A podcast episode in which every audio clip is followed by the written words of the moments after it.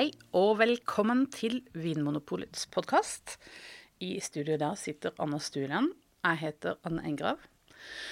Og vi skal snakke om hvordan Vinmonopolet finner ut av hva vi skal anbefale til maten og drikke.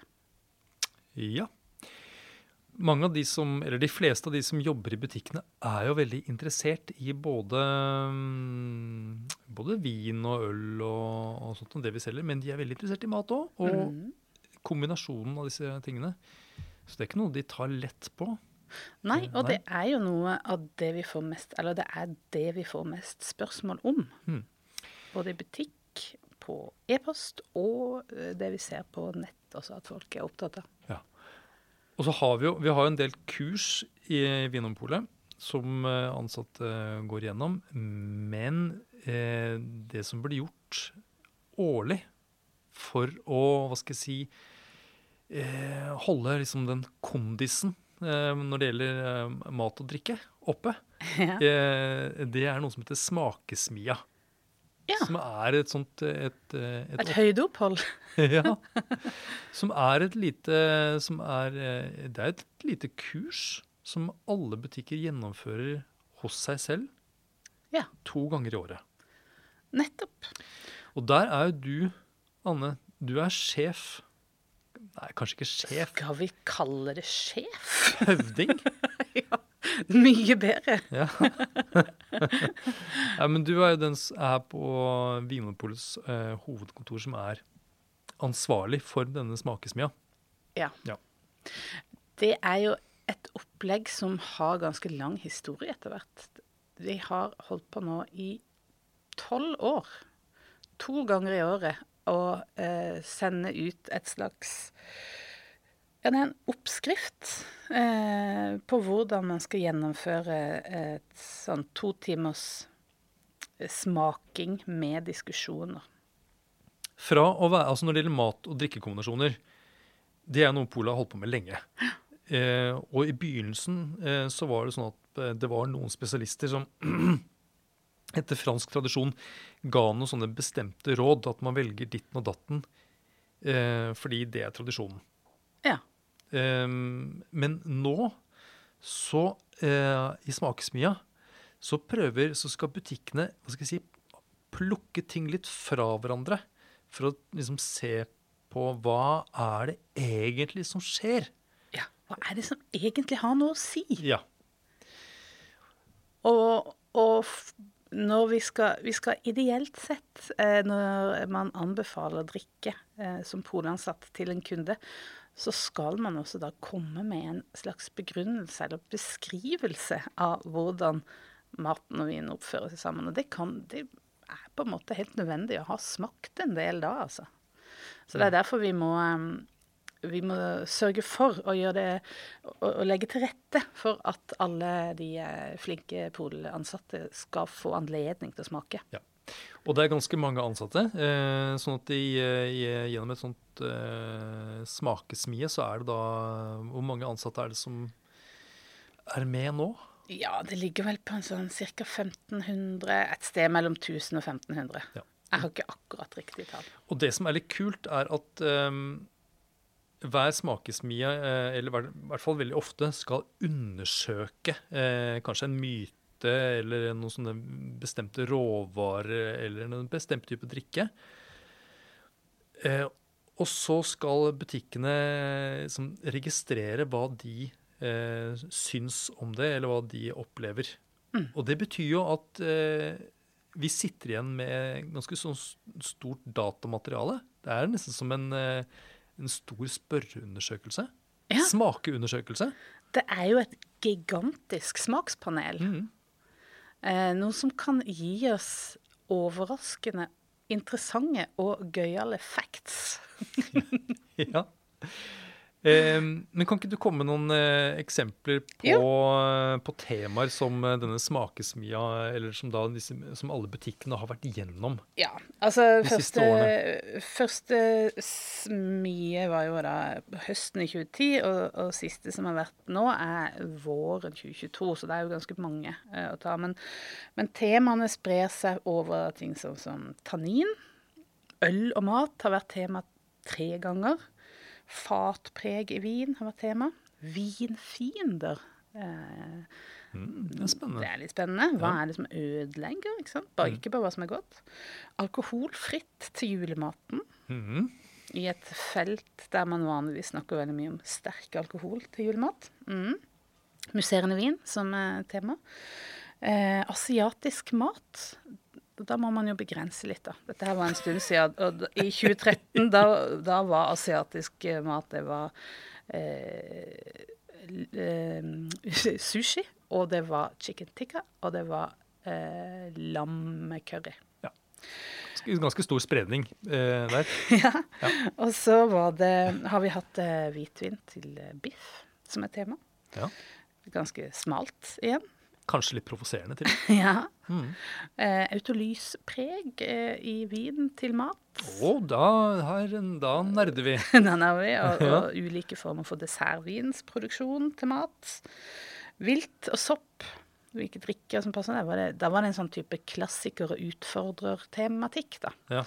Hva vi pleier å anbefale, hva vi kan anbefale i stedet. Eh, og så hadde vi en som handler litt om eh, Hvis du liker vinen, så er det større Det var egentlig konklusjonen. Hvis du liker vin, er det større sjanse for at du også liker det til maten. Nesten uansett hva det er. Så det var også noe som ble testet i butikkene. Ja. Ja. Med mat. Det var det laks og pavlova, så det var liksom vårt tema. Og så har vi hatt sausesmia, med ulike sauser til samme kjøttrett. Prøvd ut det. Ja. Ehm, og så hadde vi inne på et spor der vi skulle prøve å finne ikke bare hva som passer, eller hva som går an, men hva er det som er ekstra godt? Hva er den der, det lille ekstra? Det kalte vi jakten på wow. Ja. Da var det blant annet eh, IPA gulrotkake som kom ut som en sånn vinner. ja, det husker jeg. Ja. Mm. Uh, og så uh, ble vi så gira på det at vi lagde en wow uten vin. det var rett og slett sider til mat. eh, og så har vi hatt litt eh, har vi hatt vegetarmat-tema. Vi har hatt sakesmia. Så rimelig smalt, da. Jo, ja. Men det er gjerne de tingene man kanskje må liksom, øh, liksom undersøke litt. Det er jo de tingene som er nytt, som man ikke har, liksom, Ja, allerede har under beltet. det er akkurat Mm. det, og det som man ja, trenger å trene på. Og så eh, i andre enden av skalaen så hadde vi drikke til gullrekka, kalte vi det. Det var altså taco og pizza. De gangene som ikke er så veldig nøye, men som bare Hva er godt nok? Mm. um, og så hadde vi en som uh, handla litt om hva er det maten smaker egentlig, og kobla det til piktogrammene våre, disse matsymbolene. Så har vi hatt eh, eh, med tema oransjevin. Festmiddagen. Ja. og, og så hadde vi en oppgave som, der vi spilte ballen veldig mye over til butikken. At um, finn drikke til en Tom Kagai og en hamburger, men ikke anbefal Riesling, og ikke anbefal Barbera. For det er liksom for trygt. Alt annet enn Riesling og Barbera. Ja, Bare, dit har vi kommet. eh, og nå i år som vi har eh, 100-årsjubileum, så har vi hatt en sånn historisk smie, der vi prøver ut eh, gamle dagers strikketips mot det vi tenker nå i dag. Ja. Så det har vært litt sånn før og nå, og sett litt på ulike måter å begrunne. Der får vi jo veldig tydelig se hvordan vi endrer språket vårt også, hvordan vi nå er mye mer eh, ja, mindre bombastiske og mer åpne for ulike veier. Så veldig stort spenn. Veldig stort spenn. Mye forskjellig.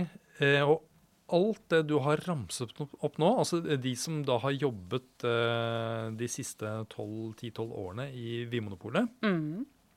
har da egentlig vært gjennom alle disse tingene her. Ja, de skal det. Det er obligatorisk. Ja. Det skal skje over hele landet Ja. Eh, og og eh, noen av disse smakesmiene har tatt opp noen temaer som, er, som jeg syns er veldig spennende. Du nevnte jo vinfiender, f.eks. Ja. Eh, men også det med tannin. Ja, ja, for det er liksom sånn vi tenker nå, denne episoden her. Så, så plukker vi ut noen temaer. Vi kunne ha valgt ut alle, men det hadde, hadde vi snakka oss helt bort. Så, så skal vi gå gjennom noen og så se litt på resultatene fra disse smiene. Ja. Og du har valgt deg ut tannin. Ja, jeg vil gjerne eh, snakke litt om, om den. Og da er vi jo tilbake i eh, Altså, da er vi Det var 2011. Så det er jo det er jo elleve år siden eh, butikkene hadde den smaksmia. Ja. Eh, og da eh, var det jo Skulle vi jo egentlig teste ut det Er det virkelig sånn at, eh, at kjøtt demper snerp i vin? For det er jo noe som ofte står i, eh, i Det var ikke fett. Var det fett, ja? At man sier at man måtte bruke tanninrik vin til fett. Akkurat. Det var det som var eh, utgangspunktet. Fett demper eh, tannin, ja. Ja. Så, da måtte vi, så det, her måtte vi gå litt grundig til verks og så prøve da å finne ut hva er det egentlig med en sånn klassisk eh, kjøttrett som egentlig påvirker eh, hvordan, hvor snerpende vinen oppleves. Mm. Og da eh, hadde vi valgt ut en, eh, en rett som det var basert på Det var ytrefilet av eh, okse. Mm. Og så var det potet. Var det kokte poteter? Eller potetmos? Eh, jeg tror det var ovnsbakt Altså det var sånn hel potet. Nettopp. Ovnsbakte poteter. Mm. Og så var det da en soppsaus. Med, altså med fløte. Ja. Så det er jo eh, det er sausen som er fettet her, da. Og da ble det prøvd to viner til. Ja. Eh, det var en eh, som var basert på Nebbiolo. Altså en sånn eh, nord... En sånn piemontesisk, litt stram og frisk rødvin. Og så var det en Tydelig tannin i. Ja. Og så var det en, en pinot noir som ikke hadde så markant eh, snerp. Ja. Eh, og hva var resultatet da? Eh, så fikk, ja, for det Oppgaven var å smake da liksom, hver bestanddel. Man smakte ikke liksom eh, alt saus og potet og kjøtt sammen. Man tok liksom for seg Ja. kjøttet, og så smakte man vin til det. Og så tok man poteten, og så tok man sausen til slutt. Ja, det var ikke noe kos. Det Nei. var liksom å gå inn og analysere delene av retten og, og kjenne etter hvordan endrer vinen seg. Ja. Ikke noe njutning, nei. Nei, nei, for det er jo ikke sånn folk, eller sånn man spiser middagen eh, vanligvis. At man liksom bare spiser kjøtt. og bare spiser. Men, men dette her var jo for å liksom eh, faktisk finne ut hva, hvilke bestanddeler i retten er det som påvirker. Nettopp. Ja. Og hva var det vi fant ut? Eh, Jo, det som eh, er litt pussig, er jo da at det, det tegner seg et veldig tydelig bilde. For det første, så, man skulle jo tro etter eh, den teorien som var gjeldende da, egentlig, var det at det skulle være soppsausen, den derre fløtebaserte, fettholdige sausen, at det var den som skulle gjøre at eh, vinen snerpa mindre. Mm. Eh, og da fikk, ble alle bedt om å sette klokke. Først så smakte du på vinen, og så satte du en klokke på hvor mye snerp det var. Og så smakte du mat og vin rett etterpå, og så satte du en ny klokke.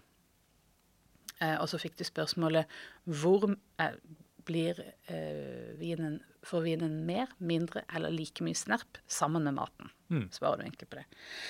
Eh, og når det gjaldt eh, soppsausen, så sa faktisk eh, 66% at den ble dempa med maten. Men det pussige var det at til potet, da, Ja. når de bare prøvde potet, så var det også 60 Altså da var det 60% som syntes at det var eh, snerpa eh, mindre. ja, så potet og en fløtesaus med sopp, eller altså de to tingene, de demper omtrent snerp like mye. Helt like mye. Omtrent like. Men når det gjaldt selve biffen, eller kjøttet, da, Ja. da var det 80% som mente at det endra vinen på den måten at det ble mindre snerp eller mindre tanniner. Så det var en eh, klar forskjell, og, Ja. og det var kjøttet som utgjorde den største liksom, endringa. Og dette var da ytrefilet, eh, som er jo da et, det er jo magert kjøtt. Det er jo ikke, det er ikke noe fett på en ytrefilet. Nei. Så det, det er jo ikke fettet som har gjort at, eh, at vinen snerper mindre. Nei. Da er Det er jo mye protein, selvfølgelig, eller en del protein i, eh, i kjøtt, men det er jo ikke den delen av kjøttet som inneholder mest protein heller, eh, egentlig. Nei, for det er jo kanskje i sånn sener og bein og sånn. Ja. Men, men dette var jo altså Når smakesmia kommer ut, så er det jo gjort et ganske grundig forarbeid.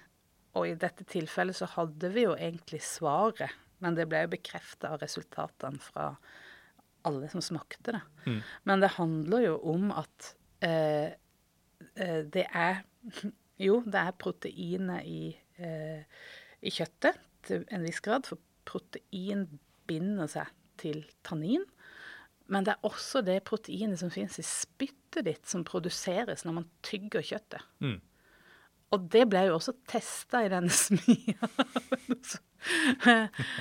som ikke var så populært av at man fikk eh, glass med rødvin som du skulle smake på, spytte ut i glasset igjen.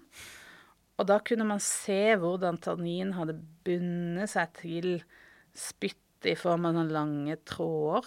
Og så skulle man smake på det igjen.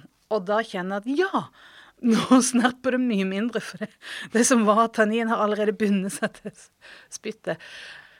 Og det er jo utrolig interessant eh, nerder, eh, nerdete eksperiment. Men eh, det er ikke så veldig appetittlig, da. Det var liksom aperitiffen til denne smaken. Ja. Det, ja, jeg husker eksperimentet. Jeg måtte sitte med en eh, skikkelig snerpende rødvin fra Italia i munnen i var det fire eller fem minutter. Eh, Var det så lenge? Ja, eh, Sånn at eh, vinen virkelig fikk reagere med, med spyttet. Og så spyttet jeg dette ut igjen i glasset. Og da, da hadde vinen endret veldig farge. Den var blitt mer sånn grå i, eh, i fargen og litt sånn, eh, og litt sånn tjukkere konsistens. Det var helt tydelig at eh, her hadde det skjedd en, en kjemisk reaksjon. I tillegg til at det var mer spytt sammen med vinen. Men- Men når jeg, når jeg smakte på det igjen, Ja. så var det, snerpet jo nesten ingenting. For spyttet hadde gjort jobben. Ja, for da hadde tanninet rett og slett bundet seg til proteinet i spyttet. Ja. Og ja, det er, som en nyttig innsikt. ja, og det er det som da er uh, teorien bak uh, Hva skal jeg si uh, Det at ytterfileten demper snerp såpass mye, er fordi at det er nok eh, protein i kjøttet også, men det at man tygger mye, det gjør at eh, spyttproduksjonen øker. Og da har du mer spytt som kan binde seg med, med tanninet i vinen. Så det eh, fant vi ut, og fikk slått fast Mm. og bekrefta. Så det er jo nå blitt en, en del av liksom pensum for alle nyansatte Ja. i polet. Så det vil si at jo seigere biffen er, Jo mer snappete skal vinen være. Ja. Ehm, vi hadde Ja. også da Skal vi gå videre? Er det noe Mm. mer å si om den? Det var, vi prøvde jo også en pinot noir, som du sier, men den samme tendensen var bare litt lavere når det var litt mindre snerp i utgangspunktet. Men Ja. ellers så så vi det samme der òg. Nei, altså jeg syns jo dette med vinfiender også er veldig, eh, veldig spennende. For det er også en sånn som er en sånn type sannhet eh, som dukker opp. At eh, visse ting eller visse typer mat eh, ødelegger vinen. Ja. Sånn at du bør egentlig bare styre unna eller, eh, eller droppe å ha noe å drikke til. Ja. Det kan være det som sennep, f.eks. Rosenkål blir ofte nevnt. Tyttebærsyltetøy? Tyttebærsyltetøy. Um, egg. Mm. Uh, ed eddik også. Asparges. jo- Asparges? Asparges, ja. Eh, litt sånne forskjellige ting, og det kan liksom eh, henge sammen med f.eks. bitterhet i, i grønnsaker. da. At det er liksom noe av det som, eh, som ødelegger vinen. Så dette her skulle vi finne litt mer ut av. Gå litt grundig til verks. ja. Men uh, sånn som jeg husker så kunne vi ikke sende ut liksom alle slags typer uh, vinfiendtlige råvarer til butikkene. Vi måtte, vi måtte rendyrke det litt. Så det var jo noen smakinger på forhånd med en, en, en gruppe med mennesker. ja, for det er jo en del av Mm. Og da, da testet vi jo bl.a. sennep og eddik og tyttebærsyltetøy og rosenkål og ja. Og egg. Eh, og faktisk eh, tomat i litt sånn forskjellige versjoner også. Alt fra sherrytomat til soltørket tomat. Eh, og det vi landet på, det vi eh, opplevde liksom hadde en eh, litt effekt, det var jo da tomat. Ja. Eh, så det, eh, den ble sendt ut da, eh, smaksmia, eh, tomat, men også egg. For det er jo også en, en vinfiende som ofte blir omtalt. Og så er det en råvare som eh, i hvert fall ikke er uvanlig i, i matsammenheng, da. Nei. Mm.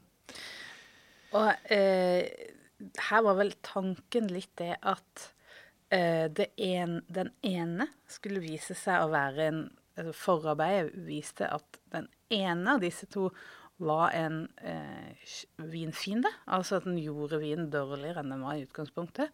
Mens den andre ikke hadde så mye å si. Og Mm. det skulle liksom være det pedagogiske poenget. Ja. Og eh, her eh, er det jo da snakk om at egg egentlig det, er ikke så, det, det har ikke så stor påvirkning på vinen. Nei, det var det denne gruppa erfarte sånn eh, innledningsvis. Men resultatet fra eh, når alle butikkene hadde smakt, var ikke så uh, tydelig. Det, da virket det som uh, de fleste syns at både uh, tomat og, og egg faktisk endret vinen, sånn at den eh, gjerne ble mer ofte, hva, hva var effekten av det? Det var liksom gjerne at eh, man mist, mistet frukt. Det ble mer snerpende. Vinen ble mer snerpende. Ja, Ja. i de tilfellene det var, ble prøvd til eh, rødvin, ja. Mm.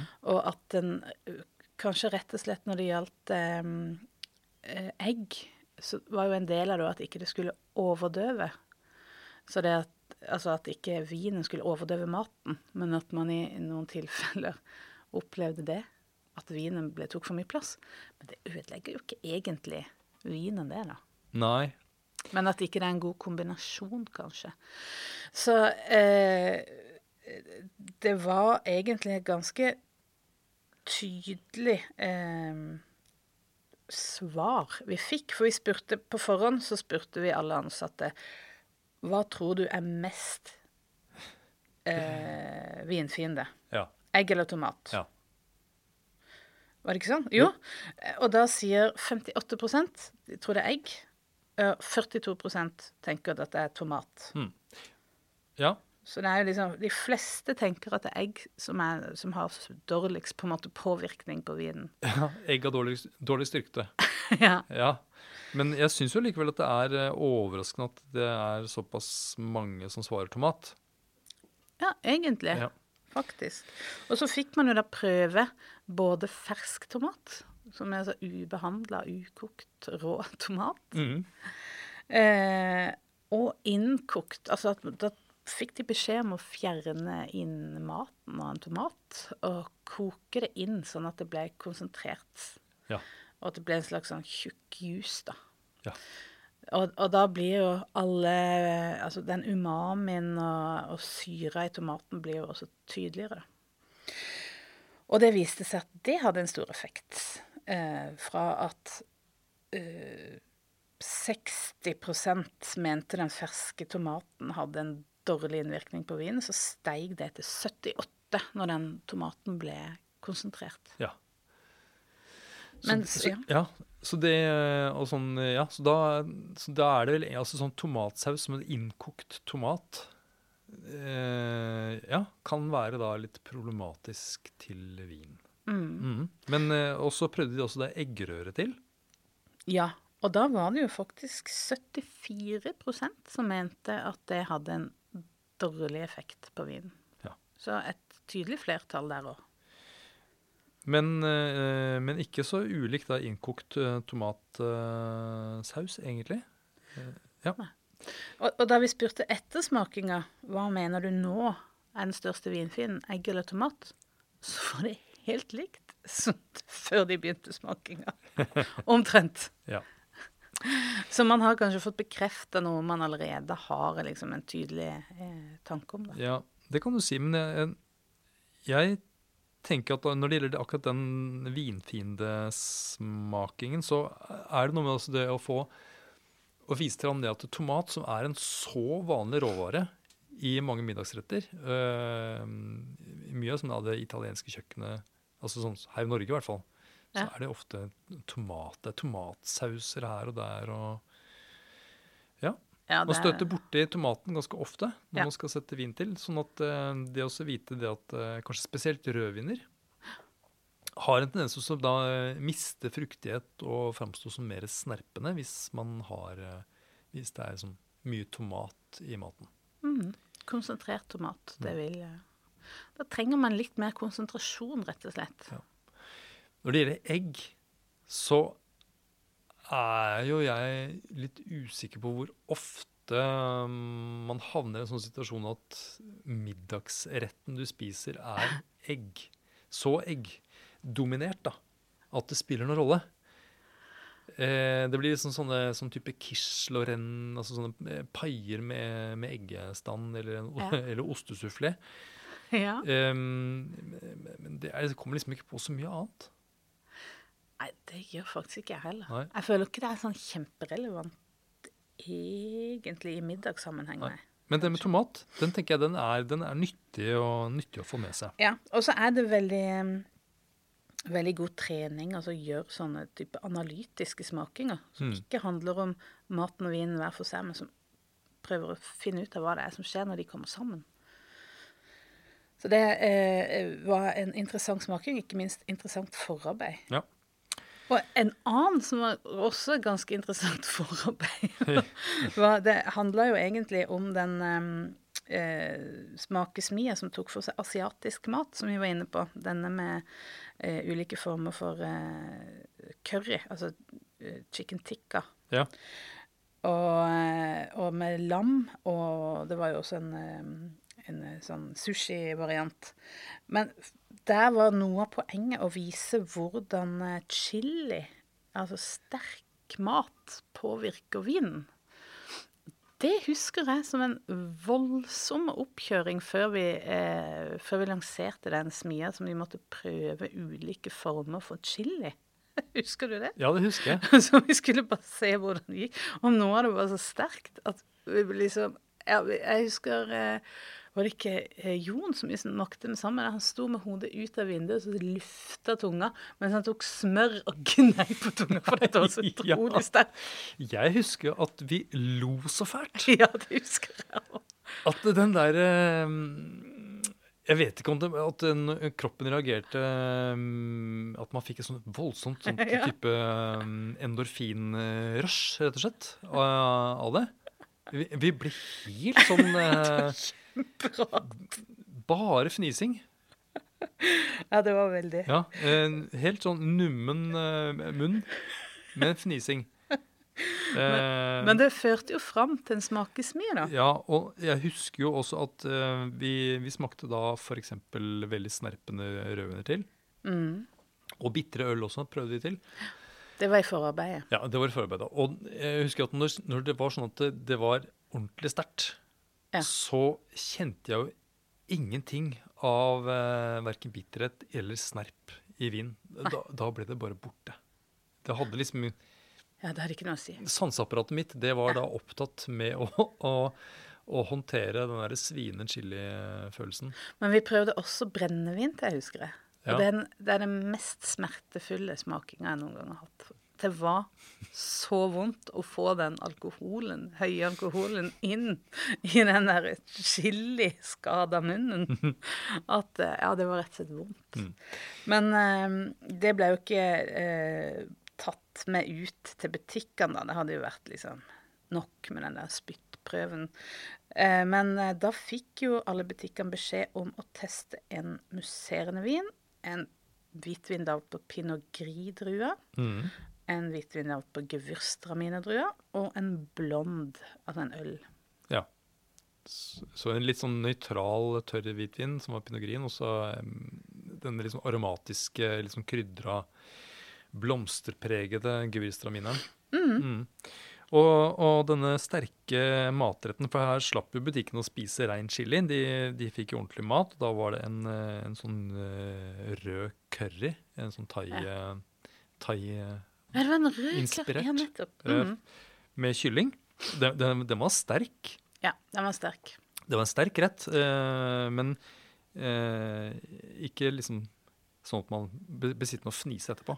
Nei, men da fikk de også beskjed om å liksom analysere maten i forkant, så man fikk tall på hvor sterk denne Mhm. retten ble opplevd. Og Ja. de aller fleste, altså det var jo eh, Alle meldte tilbake om at dette var en sterk rett. Sånn at vi var sikre på det. At det ikke var noen variasjon der. Ja, eh, og hva var eh, Hva var det som var det dårligste valget? Ja, det viser seg jo da å være da musserende vin til. Det kom dårligst ut. Eh, og det kan jo ha litt å gjøre med den eh, samme effekten som veldig sterkt Altså ved brennevin, for eksempel. Da, at med de boblene så er det akkurat som du liksom åpner opp yeah. porene for enda mer chili. Eller ja, at det virker kanskje sterkere, da. Ja. Det forsterker smaken. Mm. Eh, og så var det mange som kommenterte at eh, altså 75% mente at vinen ble friskere. Ja. Eh, mindre søt og mindre fruktig. Det er klart, altså En musserende vin er jo ofte en veldig frisk og syrlig vin i utgangspunktet. Så når du liksom skreller bort det som er av frukt og sødme, og sitter igjen med liksom sånn bobler av CO2 og den syrligheten, så blir det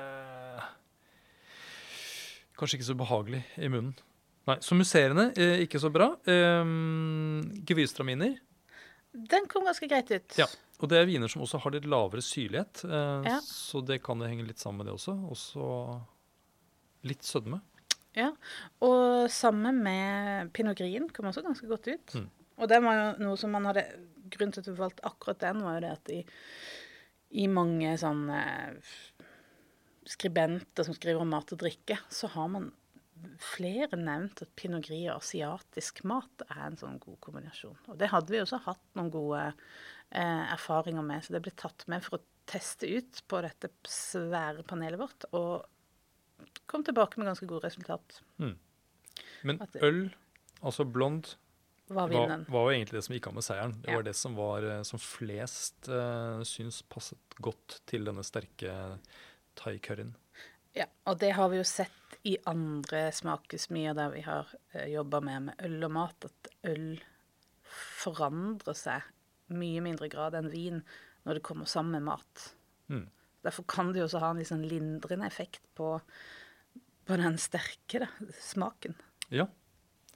ja, fordi øl har jo også kullsyre, sånn som musserende vin, men, det, men øl har jo veldig sjelden noe særlig syrlighet. Ja. Ja. Og dette maltpreget øl også er, virker mer robust. Det er liksom ikke sånn som forsvinner så lett, selv om man, eh, man har mat til. Nei, nettopp. Ja, det var altså eh, i 2013 vi hadde dette. Men så Ja, var det i 2014. Eh, må vi også trekke fram den vi hadde da. ja. For det er den som handler om hvitvin til kjøtt. Ja, det Dette er egentlig egentlig ditt hjertebarn. Anders. ja uh, den er litt sånn uh, litt sånn provoserende. Litt provoserende. Jeg, Ja. jeg vet ikke om det var så provoserende i 2014, og det er i hvert fall ikke provoserende nå i 2022, tenker jeg. Nei, det er også litt interessant. Kanskje på grunn av det ja. mye av det. Nei, men her var vel egentlig Hva skal jeg si Arbeids... Altså hypotesen var det som hvitvin kan funke like bra som rødvin til, til kjøttmat, da. Eller sånn tradisjonelle rødvinsretter. Eh, men eh, noe av grunnen til at man har valgt rødvin til eh, kjøtt, er jo denne tanken om at tannin er noe man trenger for å rense opp fett. Ja. Og mange kjøttretter har jo en del fett, enten det er fra sausen eller eh, at det er liksom i kjøttet i seg selv.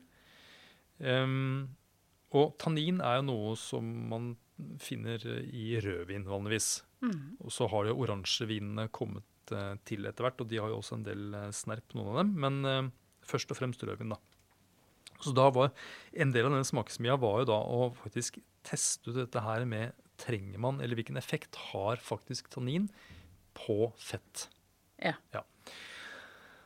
Og da eh, gjorde vi det sånn at bare, da måtte vi skrelle bort alle de andre faktorene som, er i, som vanligvis er i spill. Eh, fordi som en, en rødvin inneholder både alkohol og liksom aromastoffer og sånt nå, i tillegg til tannin. Så derfor så fikk alle butikkene de fikk tilsendt små poser med eh, druetannin. ja. Ren tannin, rett og slett, i pulverform. Eh, og så fikk de da i oppgave å blande ut eh, dette pulvertanninet i, eh, i varmt vann. Og så skulle det stå til avkjøling til eh, dagen etter. Og så skulle man smake da denne tanninteen eh, til en bit med smør. Fett. Ja, Tannin og fett. eh, En, en bit med usaltet smør. Fordi man liksom, vi, skulle ikke blande inn salt i, i dette her. Her var det egentlig snakk om skulle man finne ut liksom tannin og fett. Ja. Hvordan funker det sammen? eh, og eh, resultatet var at 60 av eh, de i butikk eh, mener at tannin ikke eh, renser fett. Altså, det vil si, de opplevde ikke at tannin eh, renset fett. Og når man sier det renser fett, eh, så betyr jo det da å fjerne fettet, da. Ja, og jeg vet jo ikke helt hva mm, Det er jo ikke sikkert at alle liksom tolker eller forstår det på samme måte når man sier rensefett. fett'. men det er jo sånn, man sånn Det er vanskelig å gjøre en måling i munnen eh, når man sitter på sånn smaking, om man faktisk om fettet blir borte. Det Ja. blir jo mer en, en følelse, en opplevelse, en, eh, en, ja, av om liksom fettet er borte, eller at det er mindre fett i munnen. 60% mener at det ikke kjentes ut som om det ble mindre fett i munnen. Men 40% mente jo jo, det føles ut som det er mindre fett i munnen. Ja. Men det har vi jo også en teori på, da. At det handler om at eh, du får noe annet inn i munnen samtidig med smøret, da. Mm. Så den glatte følelsen som smøret gir, blir på en måte litt erstatta, eller i hvert fall dempa litt av en sånn struktur. Så det blir jo egentlig ikke tatt bort, det er det samtidig, men man opplever det kanskje som en liten endring. Ja, at, denne, at snerpen er en kontrasterende munnfølelse til eh, denne glatte, feite følelsen man får av, eh, av smør. Ja. Eh, og derfor så kan det oppleves som at eh, ja, tanninen da renser. Bare fordi det sanseapparatet får noe annet å, å sanse. Ja. Mm. Men eh, ja, fordi eh, sånn kjemisk sett så er det jo lite som taler for at tannin og fett binder seg. Nei, for det vet vi jo fra tidligere at det er jo protein Ja. som skjer. Det er det som binder seg til tannin. Eh, så, men altså 60 mener at det ikke renser, 40 mener at, mener at det renser. Ja. Så det, men ja. Ja, så, så det var en eh, begrunnelse da kanskje til at noen ville eh, fortsette å plukke revyen. Og da skulle hadde, tenkte sikkert mange i, de, i butikken da, at nå var vi ferdig med eh, de litt sånn slitsomme eksperimentene, så nå, skal, nå er det mat. Nå kommer det en deilig, en deilig treretter. Neida. Men nei da. Fordi da skulle vi faktisk eh, undersøke en, en, en litt annen eh, teori, eller eh, en annen grunn til at man velger rødvin framfor hvitvin til kjøtt. Eh, og det er det at eh, kjøtt smaker mer. Ja. Eh, og det, det tror jeg mange går rundt og tenker. Ja. At, eh, at en, en bit oksekjøtt smaker mer enn en bit fisk. Så derfor så måtte vi undersøke det litt grundig, og da fikk eh, alle i butikk fikk smake da en bit med eh, rå entrecôte ja. og en bit med eh, rå laks. Jeg har sett igjennom instruksen på det eksperimentet. Der Ja, står det ja. en, en bit til hver på størrelse med en femkrone. Veldig tydelig der. Ja. Eh, og, da, ha- ha- og dette var jo da eh, Det var rått. så Det var, det var jo ikke blandet inn noe at det var, det var ingen tilberedelse inne i bildet. Og heller ikke noe tilbehør inne i bildet. Nei. Så her skulle det bare, bare dreie seg om råvaren i seg selv. Hva er det som smaker mest? ja. Ja. Og her fikk vi virkelig eh, Fikk vi klart svar? Her fikk vi flotte resultater. Det var tydelig, det var liksom ikke noe tvil. Nei. Det var altså da 83% mente at det var laks som smakte mest. Ja. Mm. Og bare 3% mente kjøtt smakte mest. Ja. Og resten mente da at det smakte likt like mye. Så det er Eh, ganske ja, der, Derfor mener vi etter den smaksmye der, så mener vi vi har våre ord i behold når vi sier at fisk smaker mer enn kjøtt. Ja, I hvert fall laks. i hvert fall laks. Ja. Eh, og da, ja, nettopp. Og da, det også sier liksom at man trenger en, en smaksrik vin fordi det er kjøtt. Ja. det, det, det, gir ingen mening, da. I hvert fall ikke, hvert fall ja. ikke like mye mening. Men det stopper jo ikke der. Eh, nei, fordi så eh, kommer da den ultimate kjøttretten. Eh, og det er jo da biff med bearnés.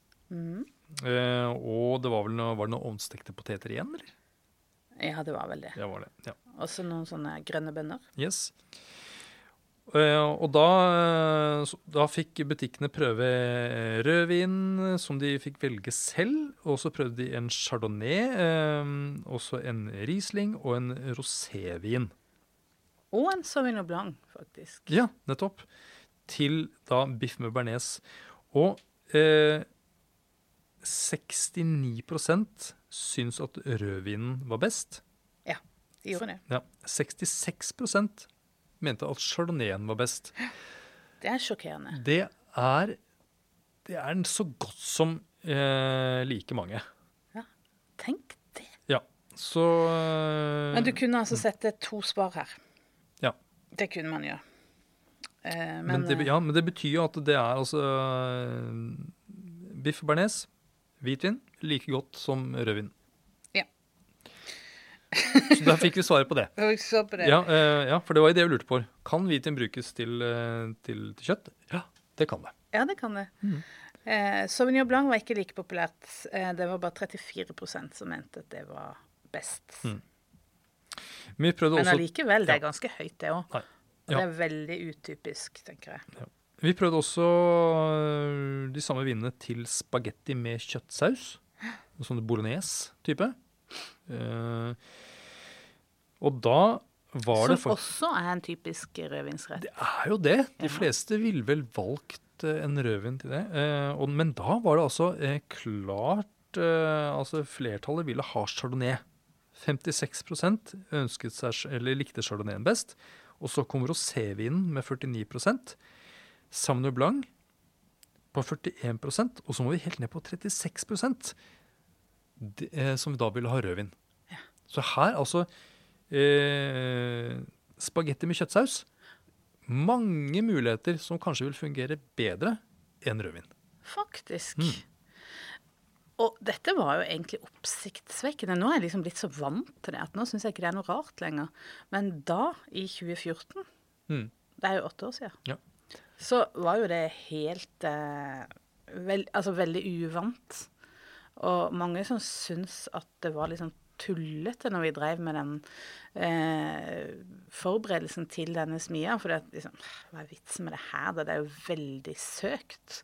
Men etter hvert så er det jo altså Det var jo et tegn i tida allerede da, for åtte år siden, og nå er det jo enda tydeligere at, at folk drikker lysere lettere. Mm.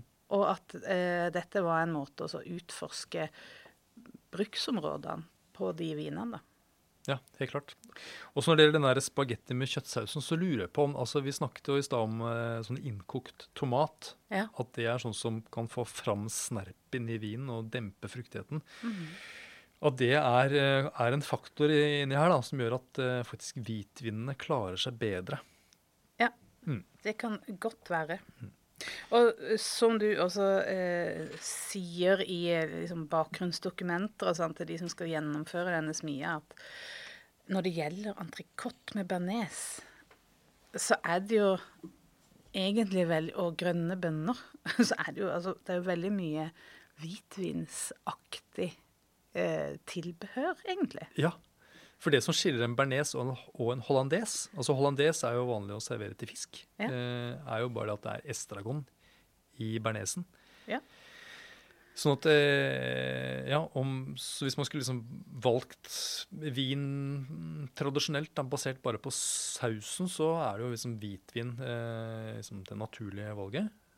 Eh, Så da er det mer det går da er det, er det kjøttet da, egentlig som gjør at man eh, tradisjonelt har valgt rødvin. Eh, og så undersøkte vi da det med liksom, hva er det som smaker mest. Og da er det jo egentlig laksen som smaker mest. Ja, Så det er jo eh, mange gode grunner til at det er ikke så rart at det er nesten like mange som syns eh, chardonnay er best til denne retten. Ja, det er interessant og Ja. lærerikt. Det var eh, 2014. Og så eh, Jeg har jeg lyst til å ta og smake, også smake Snakkesmake om én sånn smakesmie til et, eh, et annet tema som eh, Som jeg syns liksom peker litt framover. Ja. Eh, for sånn noen eh, mulige eh, problemstillinger som vi kanskje ennå ikke har helt har klart å sortere. Mm. Eh, og det eh, handler om noe så enkelt som hva smaker maten Ja. egentlig? ja. Viktig ord på slutten der. ja. ja. Og, og igjen så tenker jeg at det handler litt også eh, eh, Mange lurer sikkert nå på liksom, hva, er han, hva er det han tenker på.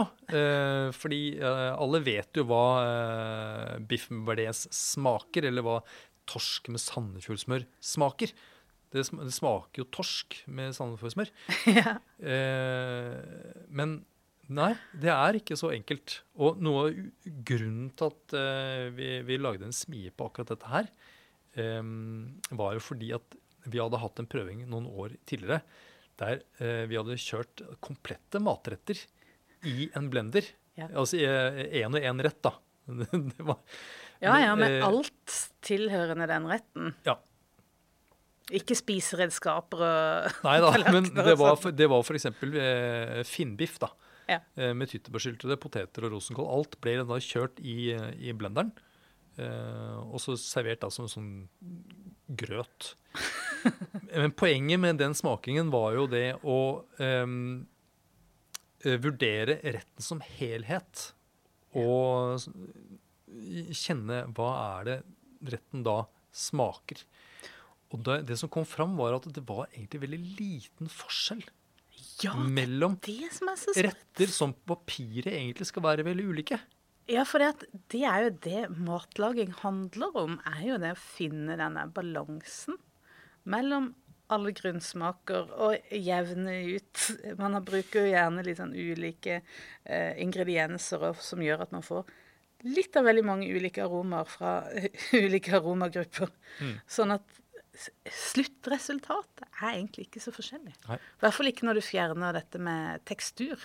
Ja, Og så er det jo litt, det jo litt fjernt, og det er ingen som spiser eh, altså middagsretter som er kjørt. altså De fleste i hvert fall. Kjø, kjører ikke middagen sin i blenderen før de spiser den.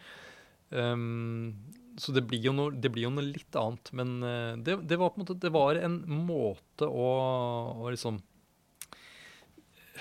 ja, Prøve å få analysert maten da, eh, som en helhet. Uansett. Dette var opptakten til eh, smakesmia. Hva smaker maten? Og der var, hva slags oppgave var det butikkene fikk da? Jo, eh, for du har jo rett i det at det er jo eh, Det det var denne eh, blendesmakinga eh, som var et bakteppe. Og så ble jo det Vi kom fram til det litt sånn i kontrast med det at vi har piktogrammer som snakker om hovedråvaren. Ja. Eh, dette må jeg kanskje forklare mer, for vi har snakket om piktogrammer veldig lenge i en annen episode.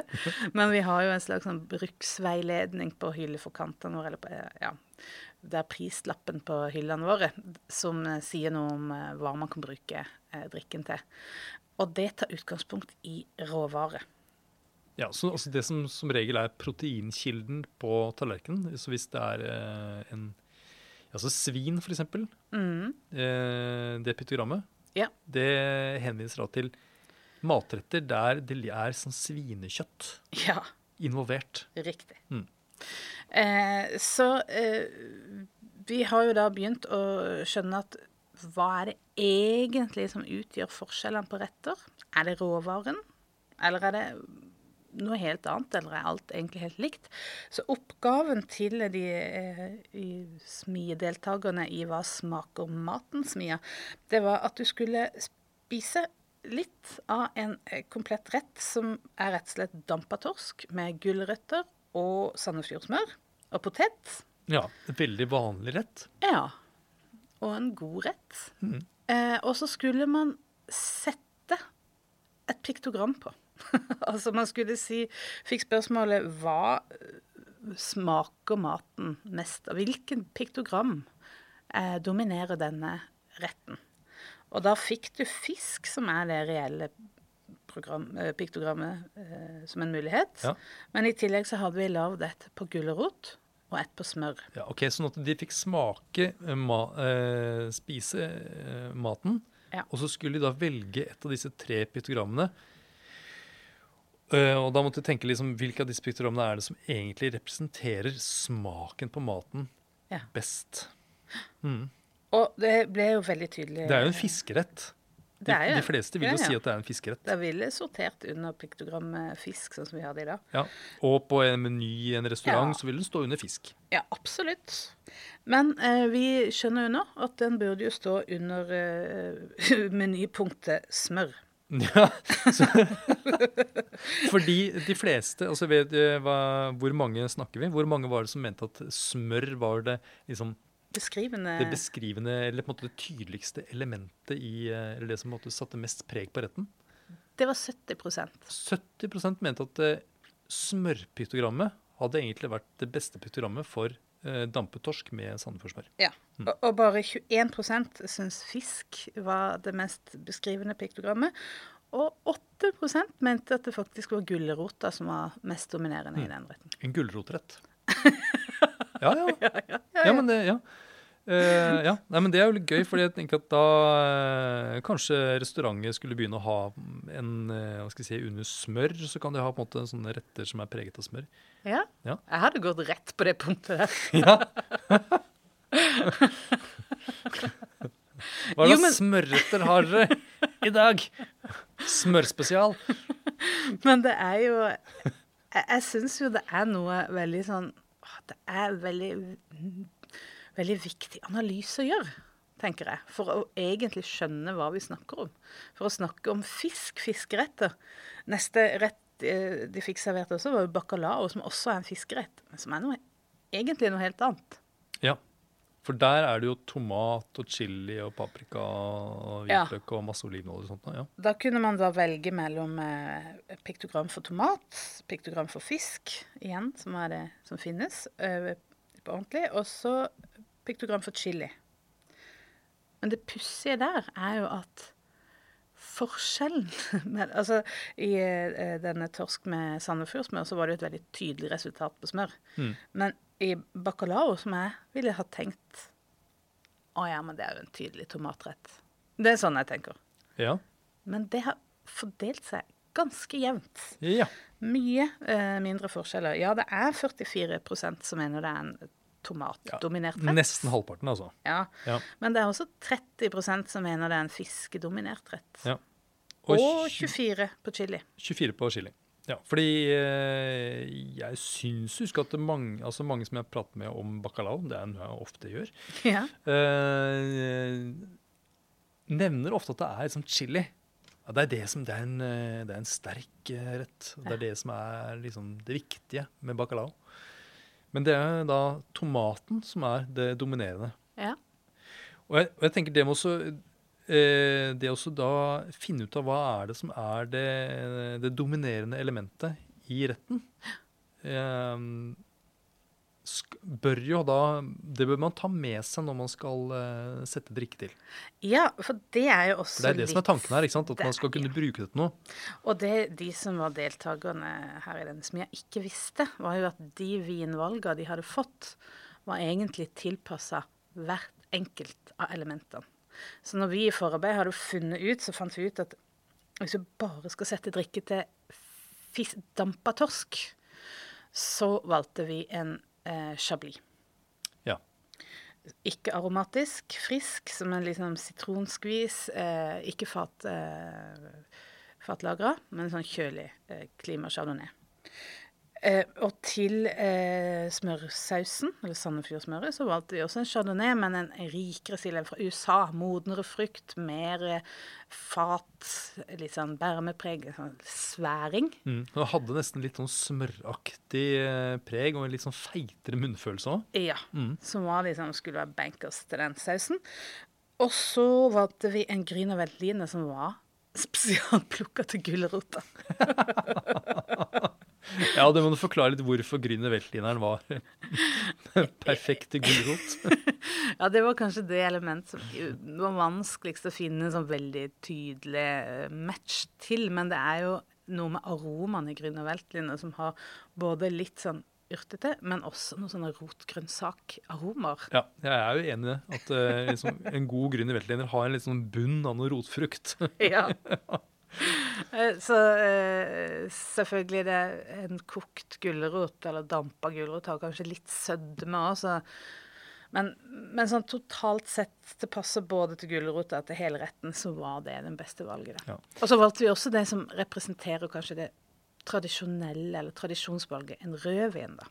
For å ha den med inn i, i uh, sammenligninga. Ja. Men da, sånn at eh, eh, av, av disse vinene så er det jo det, det er denne amerikanske chardonnayen som da var liksom plukket ut for å passe til smørsausen. Den burde jo fått 70 til Det bør jo være den som da går av med seieren, men er det det som skjer? Nei, det er ikke det. For, for det burde jo, som du sier, det burde jo fordelt seg jevnt ut etter hva man, hva man syns dominerer retten. Men det, er, det fordeler seg nesten helt likt Ja. På de tre uh, hvite vinene. Ja. Altså det er så likt at det er sånn ja, statistisk helt likt, da. 28 omtrent på hver. Sånn at, ja. Og, og rødvinen scora tydelig lavere, da. Ja. Så det var en hvitvinsrett, men at det uh, Ja, hva, ja, hva, tenk, hva tenker du om det? Hva, er, eh, hva, kan man liksom tre- trekke ut av en sånn, et sånt resultat? Ja, man kan vel trekke ut av det at det er ikke så skjematisk at man kan bare velge ut én råvare og så sette drikken til den. Men at det handler litt om hva man vil ha ut av kombinasjonen. At for noen så er det kanskje et poeng å ha den høyere friskheten, at du savner litt mer sitron på retten, kanskje. Mens eh, for andre så er det kanskje at du liker grynen bedre. Helt sånn helt sånn Ja. banalt. At du bare liker vinen bedre? Ja. Ja. Så ja, jeg er Men, ikke eh, helt men- sikker på hva nei. jeg skal konkludere med det. Ja, men det, det jeg tenker, i hvert fall når jeg hører at de, de tre hvitvinene, som er, tross alt er ganske forskjellige, Ja. eh, alle sammen er egentlig velfungerende og gode valg til eh, kokt torsk med sandefjordsmør og gulrøtter. ja. For det er vel også noe vi har, må kunne eh, være ganske sikre på at det er veldig mye som går. Men til bacalaoen, da? Ja, nei, til bacalaoen, da var det Da hadde vi jo gjort det samme. Eh, vi hadde valgt en eh, vino verde som var nesten litt sånn Riesling-aktig, sånn moden fruktighet, høy syre. Ja. Som, som skulle gå til eh, Var det tomaten, da? Tomaten, ja. Ja. Og så hadde vi valgt en chardonnay fra Jura, som hadde litt sånn nøttaktig preg, som liksom skulle passe godt til den der eh, lagra fisken, eller tørka fisken. Ja, det er sånn snev og nesten sånn sherryaktig eh, Ja, i den. Mm. lite snev. Ja. Eh, og så hadde vi valgt en eh, Riesling med litt sødme, som skulle eh, være godt sammen med chili, for å liksom bryte av chilien, og altså gi litt sånn livlighet. Av og på. Ja. Effekts på chilien. Mm. Og så hadde vi valgt da en, en, eh, det klassiske valget, da, en rødvin fra Dorodalen. ja. Og så en portugisisk rødvin. Ja. Mm. Og der eh, seiler den Vino Verden opp, da, som en eh, tydelig eh, vinner. Og så fordeler det seg ganske jevnt på de tre andre. Så her, her stemmer det jo liksom at den vinen som er plukka ut til tomaten, eh, blir den som eh, på en måte går seirende ut, da, hvis Ja. man kan si noe sånt. Ja. Men eh, jeg er litt usikker på om ja, om årsakssammenhengen her. Nei, ja, nei, det jeg, jeg vet heller ikke. Men, eh, nei, men det er litt gøy at eh, her er det da denne fruktige, ferske, friske vinen som, som passer best. Det er nok kanskje det der med Det er den, denne tomaten igjen, altså. Ja. Tomat eh, skreller bort en del av denne frukten, sånn at det, at en vin som har en markant fruktighet. Det tror jeg mange setter pris på til, til tomat. Mm. Uh, denne juravinen er jo litt mer sær. Eh, så det kan være at, at man kanskje ikke er så begeistra for vinen i utgangspunktet, kan spille inn. Og kanskje man heller ikke liker så godt det der tørka fisk-preget. Nei, og det er et poeng, for jeg husker jo at vi smakte denne juravinen til, mm. til bacalaoen, og jeg tenkte at ja, dette her var, eh, dette var godt, fordi jeg kjenner mer av den derre speka fiskesmaken. Uh -huh. den var med å forsterke det. Eh, og, og det syns jeg var eh, godt. Men det er jo ikke sikkert at alle syns det er så digg. Nei, det er det. Det er jo noen sånne ting som kommer inn i denne ligninga òg. Ja. Jeg tror at allikevel at vi er på sporet av det vi skal jobbe mer med, som handler om hvordan man kan på en måte organisere forskjellene i matretter, på en måte. ja. At vi kanskje Det handler jo egentlig om aroma. Eh, og grunnsmak til dels. Men det handler om ulike aroma. Hvordan er maten forskjellig fra hverandre? Hva er det som er likt, hva som er ulikt? Ja. Og denne blendersmakinga som du gjennomførte, viser jo nettopp det. At kanskje forskjellene er mindre enn vi tenker. Ja. Eller at vi kan gruppere eh, matretter på en annen måte. Eh, vi har jo så lett for å tenke at, eh, at eh, det er liksom norsk mat og fransk mat, italiensk mat, asiatisk mat. Det er, eh, Eller ost og fisk og ost kjøtt. fisk, Det er forretter og hovedretter. Altså, det er ikke sikkert at det har noe hensikt å liksom gruppere ting sånn når man skal uh, egentlig finne ut av det med de viktigste egenskapene til maten. Dette syns jeg er spennende. Det skal vi, dette skal vi jobbe mer med. Ja, for Vi har jo litt oversikt over det, eller har jobbet en del med det når det gjelder vinstiler. Ah, Eh, men eh, matstiler, oh. der er vi ikke helt i mål. Nei. To be continued. Takk for at du hører på Vinmonopolets podkast. Har du forslag til et tema i podkasten? Send mail til podkast at vinmonopolet.no. I tillegg svarer kundesenteret deg på e-post, chat og telefon.